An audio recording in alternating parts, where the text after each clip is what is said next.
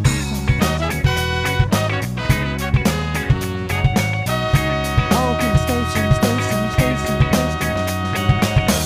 Station. 皆さんおはこんばんちは、Oginaステーション22回目になりました。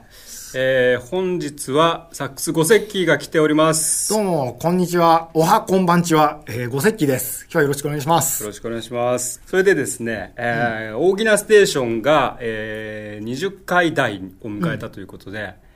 ステッカー新調しました。お、素晴らしい。このステッカーいいよ。これいいですよね、前のやつより俺はこっちの方が好きだな、あ、本当ですか、これまあ確かに男心をくすぐる感じはありますよね。宇宙のロマン。そして扇くんのおでこからね、電波が出るのがこうね、なんかこう、衛星と通じて宇宙と交信してそうな風に見えるよ、俺には。そうそう、そういうイメージだと思います。本当？デザイナーさんに。素晴らしい。それでですね、先日そのご関さんへの質問を募集したところ、ずいずいずいときましてですね。いつも結構さ、質問と言いながらさ、応援の手紙が多いんだよね。あ、そうですね。まあ優しい人が多いんでしょうね。それじゃあね、でも今回は結構難しい質問たくさん来てますから、答えにくいやつはそうですね、はい、ちょっとよろしくお願いします。はい、よろず相談教えてごせっき。では早速お便りを、紹介していきます。Oginaさん、在日ファンクのメンバーの皆さん、おはこんばんちはーす。アラフォー真っ最中で気づくをやらせていただいています。ククーと申します。メジャーセカンドアルバム完成中間報告確認ツアーのチケットもゲット。今からもう楽しみで毎日チケットを眺め、晩酌をし、お酒の量が、5割増しの日々を過ごしております。というのは冗談ですが、さて私の相談は冗談なのか、ライブではお酒を必ず飲みます、飲まないと周りの気づっこの若さと、活気に圧倒されるし、在日ファンクの皆様を、目の前に緊張するしで、せっかくのライブ全身全霊で乗ることができないんです。お酒の力を借りて目一杯楽しませていただいてはいるんですが、飲み始めると1杯では足りず2杯3杯と飲んでしまい、フロアに入るたびに何度も、トイレに行きたくなります。ライブ中は一っ風呂浴びたかのように、汗もかいてしまいます。更年期手前で汗も、抑えられず、骨盤底筋も衰え、トイレも我慢できないアラフォー女子。半ば諦めてはいるのですが、できれば爽やかに握手会に参加し、ライブ会場を後にしたいのです。そこでお酒大好きごせっきーさん、3月3日までに間に合う何かいい解決法はありませんか？そしてもし解決ならず、ライブ後、化粧も取れ、汗だくの気づっこが出没しても、メンバーの皆様は愛おしく思ってくれますか？かなり切実な問題です。ツアー前、風邪などの流行り病、ましてやインフルエンザにはくれぐれもご注意くださいませ。ということで、ククーさん。ククーさん。お酒大好き。お酒大好き。いいんじゃないですか。お酒大好き、1杯で足りないなら2杯、2杯で足りないなら3杯。そうですね。いいですよ。ライブで、あれですよね、お酒を必ず飲みます。僕もですから、それはもうとてもいい、普通だと思います。で、若く活気があるみんなに圧倒されちゃうんでしょ？で、それをこう、なんずうまく楽しむためにお酒を飲んで楽しめる、素晴らしいじゃないですか。はいはい、若い子とね、こう、いろいろ入れて、力を借りている。あれですね、お酒が良くないものという体で、この人はこう、罪悪感がちょっと見えますよね。別にそんなことない、何の罪悪感を持つ必要があるんですか、ククーさん。僕は何の罪悪感も持たずに、毎日、狩猟は日々増し、体重も日々増し。あ、そうなんですね。2日でね、4キロ太りましたから、この前2泊3日で、それを戻すためにまたせっせと飲むということを繰り返して、でもね、汗かくのがいいと思いますよ、ライブで。ダンスミュージックですから、僕らは。そうですね。いいんですよ。倒れたりするとちょっと辛いけど、2、3杯飲んでフロアでちょっとこう踊って、ライブ中一風呂浴びたかの汗かいてしまいます。それいいですよ。永田くんなんてもうね、2曲目ぐらいでずぶ濡れですからね。だからもう全然大丈夫ですよ。僕なんてライブ中にスーって消えたと思ったらトイレ行ってますからね。ワンマンの時とか、ありますよ。気づかなかった。更年期一歩手前はあなただけじゃないです。僕もです。わかりますよ、気持ちが。そう、トイレが我慢できなくて困るっていうのを酔っ払ってる時に、ベースのケイタ君とすげえ、はい話したことがあって前に、はあ、どうしようみたいになって、うん、やっぱうちらファンクバンドだしおむつだろっつってジェームス・ブランド浜木は JB 派なんですけど、うん、僕はP ファンクの方かなり好きで、はい、P ファンクのメンバーはギターのとこおむつ履いて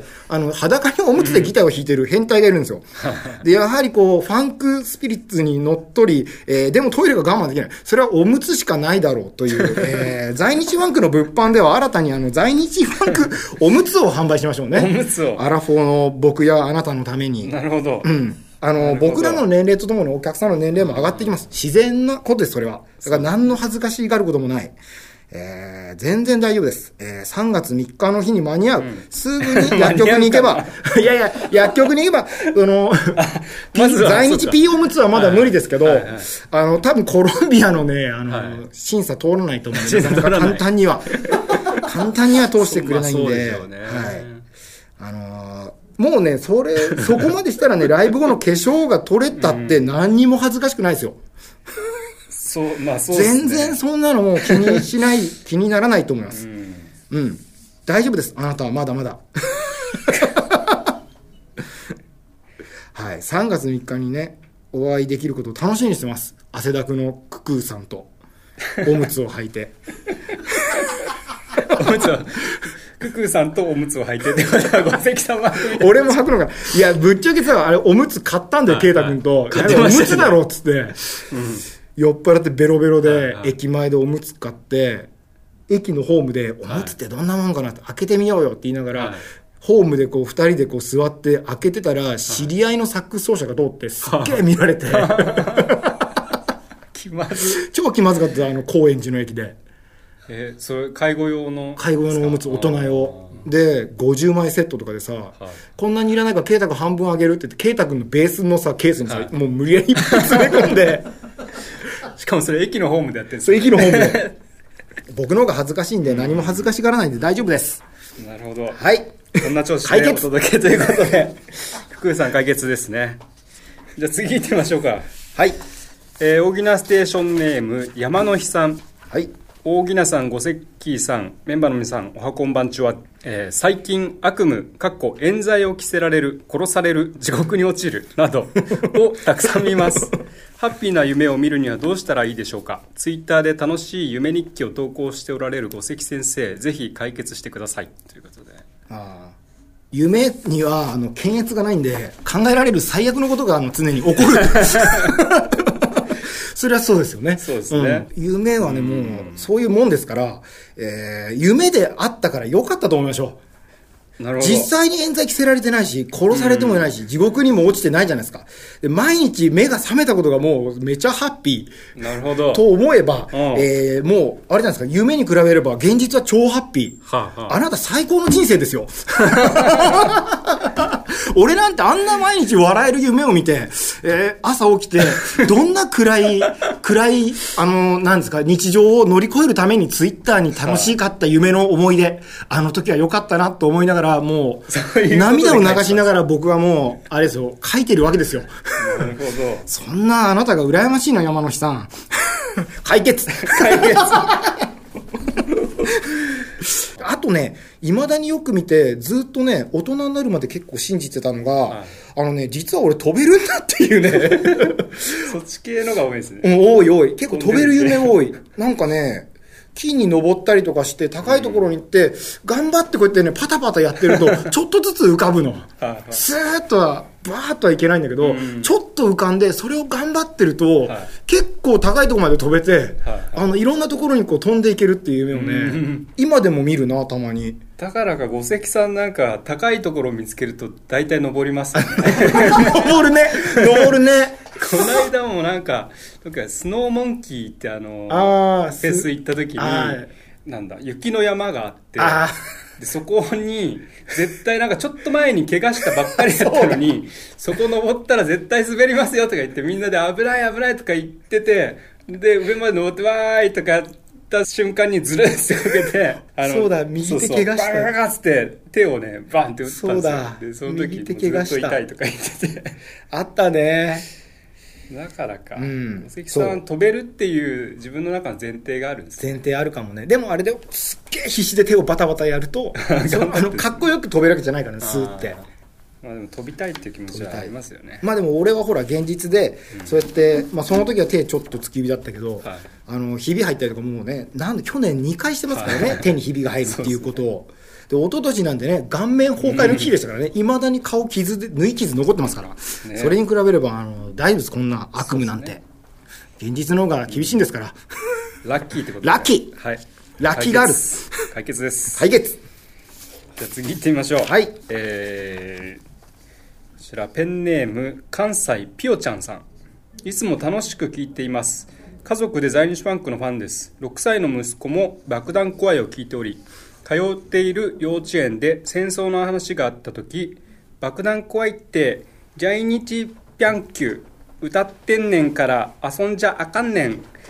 めっちゃ怖いねんでわかったとみんなに伝えたそうで、園長先生からお礼を言われましたすごい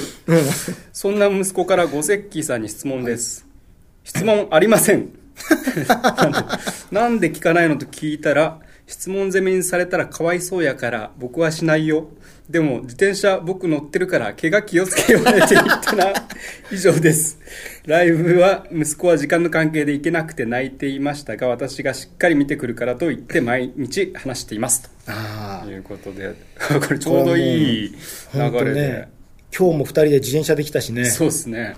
やばいね、自転車気をつけてね、自転車本当気をつけた方がいいですよ、うん、自転車怖いですよ。自転車、爆弾より俺自転車の方が怖いよ現実的に ね、 ね、うちらだってね、去年大木くんも2回ぐらい事故ってね、一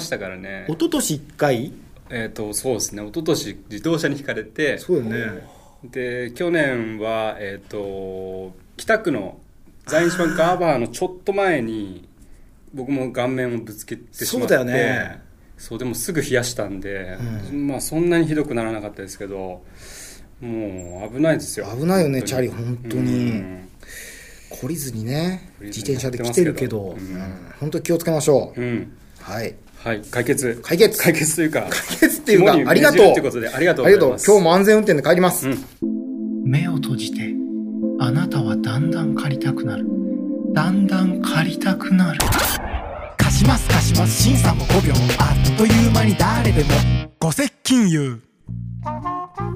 よろし相談教えてご接近、Oginaさん、ご接近さん、おはこんばんちは、Oginaステーション、いつも楽しく聞かせていただいております。突然なのですが、私は今とてもネギ臭くて困っていますというのは、私は昔からネギが大好きで、ネギに合う料理なら何でもかけて食べてしまいます。しかもうどんとかめちゃくちゃ相性がいいものはもうこれでもかというぐらいかけてしまいます。それぐらいネギが好きなんです。でもアルバイトや学校がある日は臭くなるので、出かけない休みの日にしかかけられませんなので平日はどうしてもストレスが溜まってしまいますご関さん、大木さん、どうすれば臭くならずに大好きなネギを毎日楽しむことができるのでしょうか。よろしくお願いします。あ、ペンネーム、握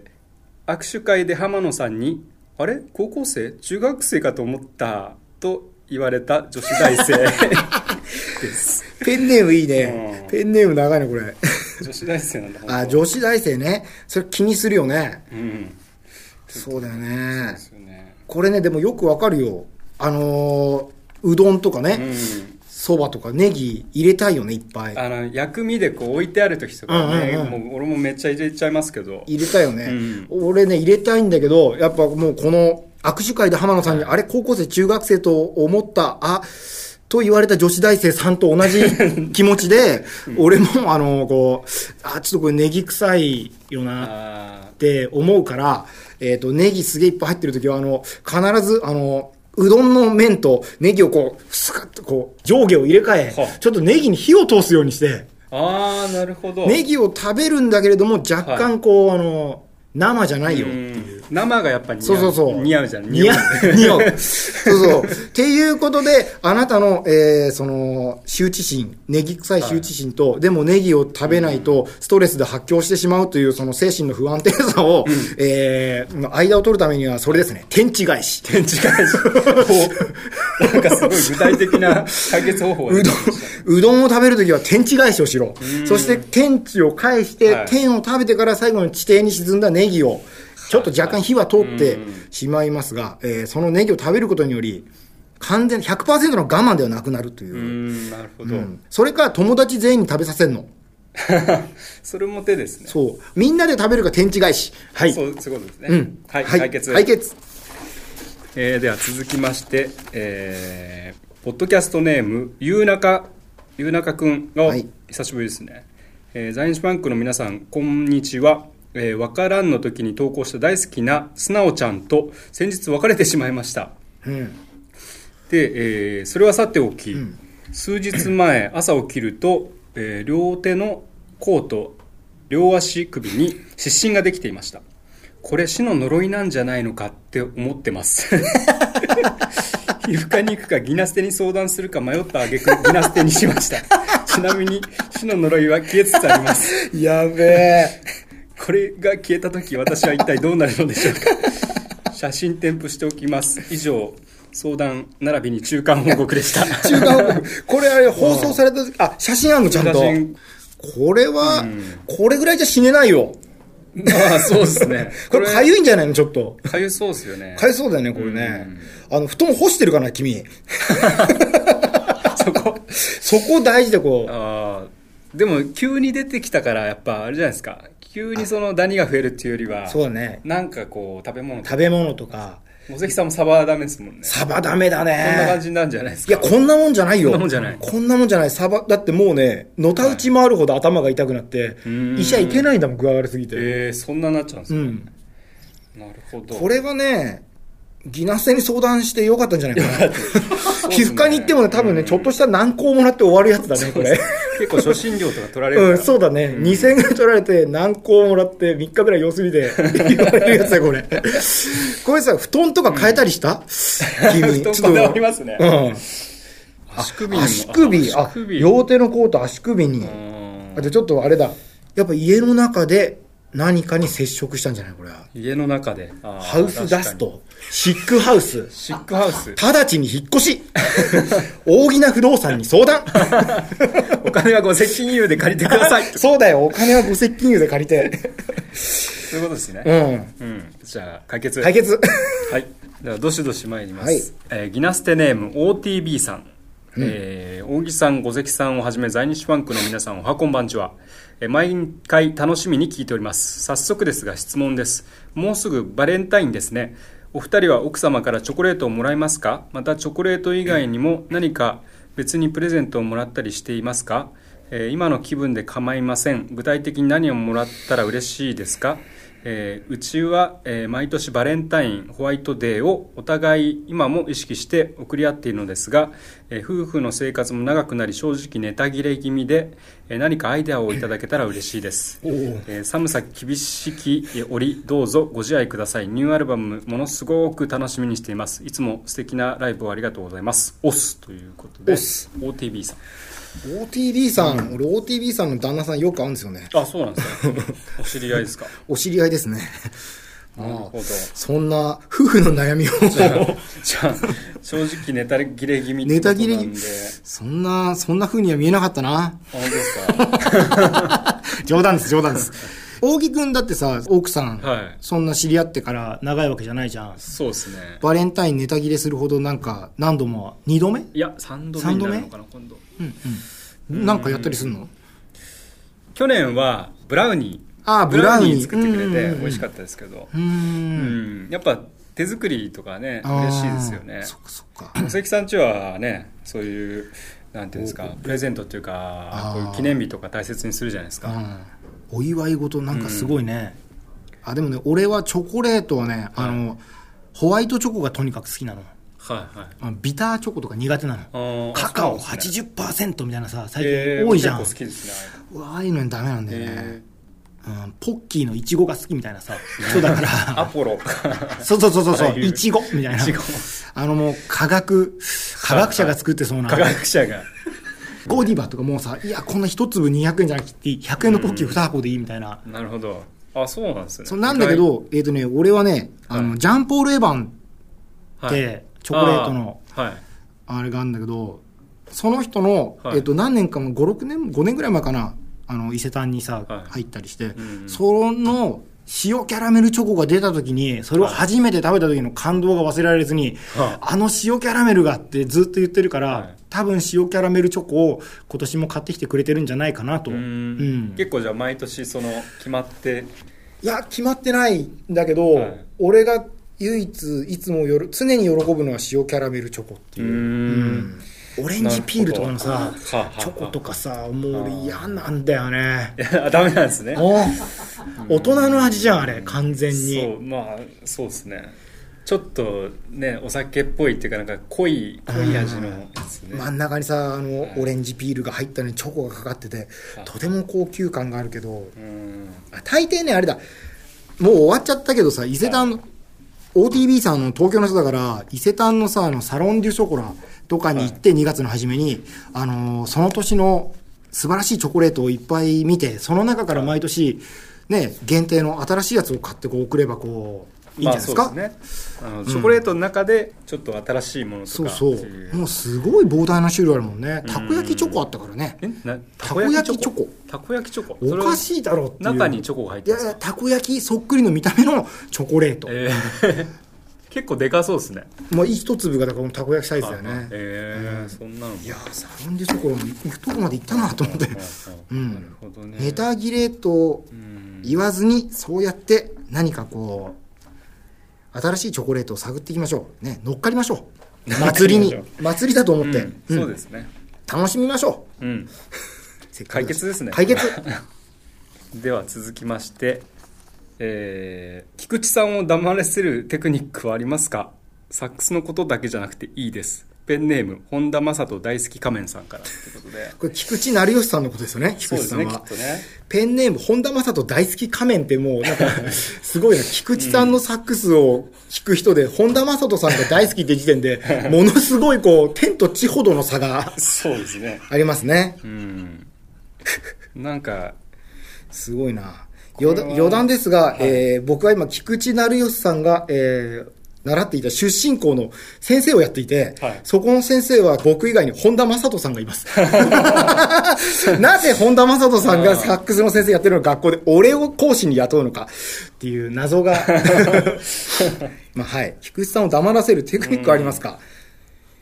菊池さんは黙らないんじゃないですか。寝てる時以外ずっと喋ってますよ面白いことだけをなんだろうな僕年に1回ぐらいしか菊池さんに会わないんですけど、はいお正月に会った時に相当黙ってましたねあそれは相当黙ってましたよ。ピットインの大晦日の、ね、そうセッション行った時、うん、そうそう明けましておめでとうございますって挨拶しに行ったら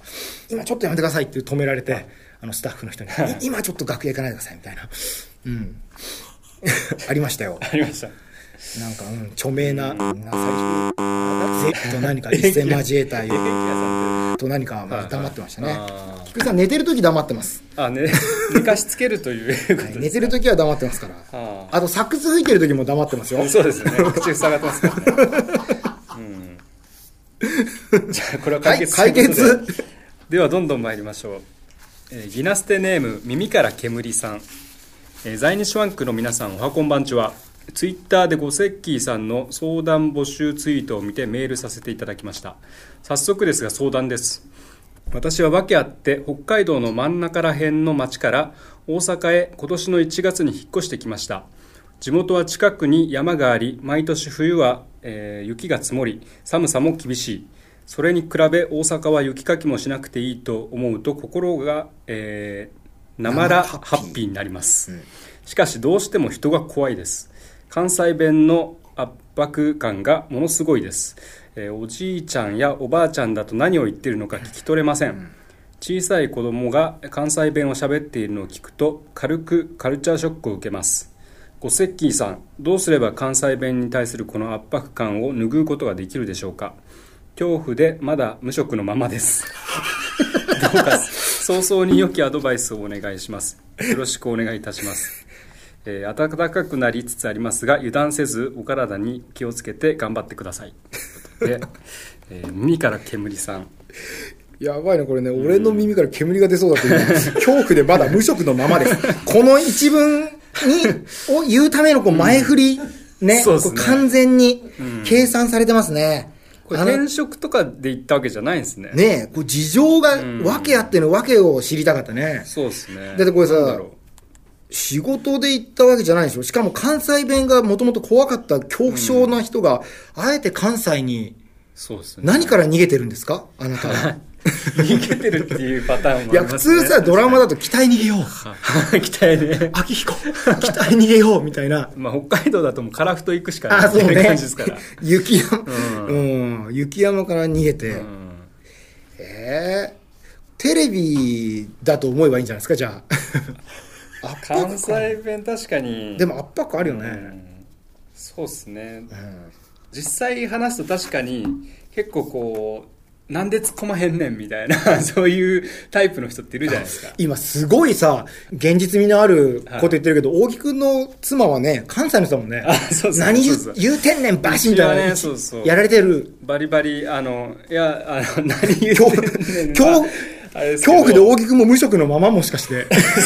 在日ファンク休みの日はもう関西弁の恐怖で無職のまま、これ大木くんに聞いた方がいいね、耳から煙さんの悩みが。そうですね。いやでもうち逆に、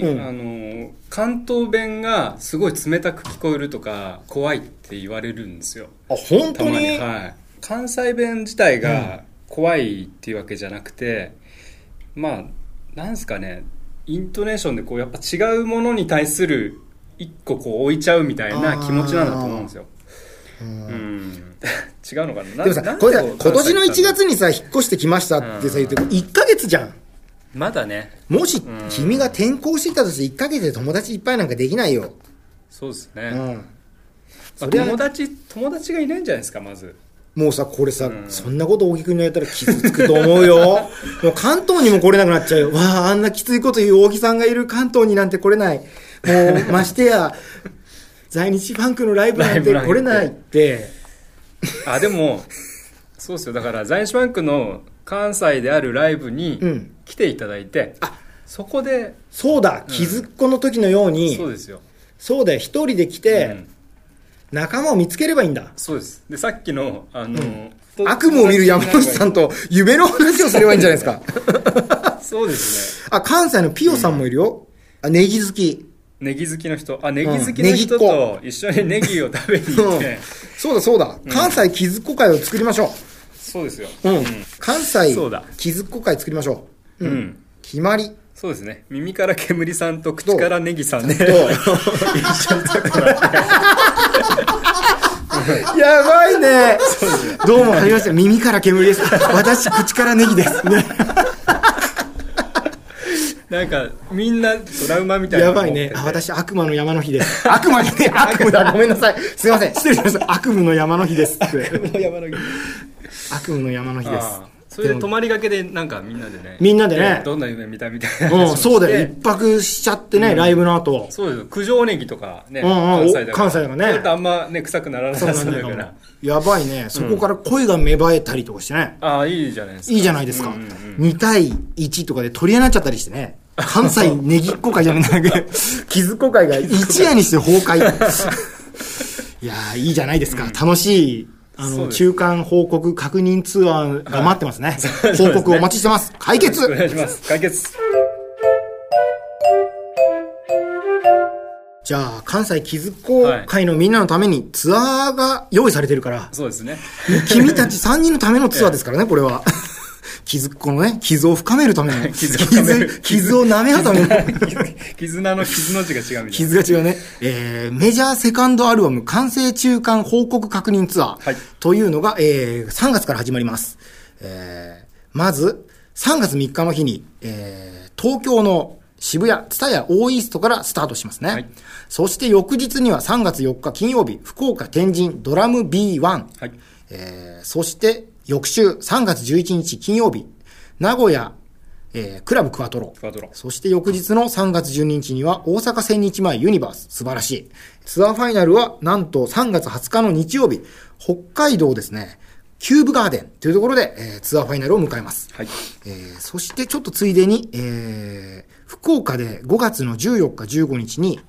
野外フェスサークル16っていうのがあるんですが、それにも僕ら出ますんで、よかったら遊びに来てください、はい、素晴らしいツアーになると思いますね。はい、ということで結構まだちょっとお便りが半分くらい残ってるんですけど、はい、かなりね丁寧に答えていってますんで、はい、ここで1回今回は22回目はこれにてということで、はい、次回に続きたいと思います。はい、はい、じゃあ次回もどしどしお待ちしてます。はい、ではではOginaステーション。どうしよう今月彼女の誕生日なのにこのままじゃプレゼントが買えないよ。貸します審査も5秒あっという間に誰でもご接近言う。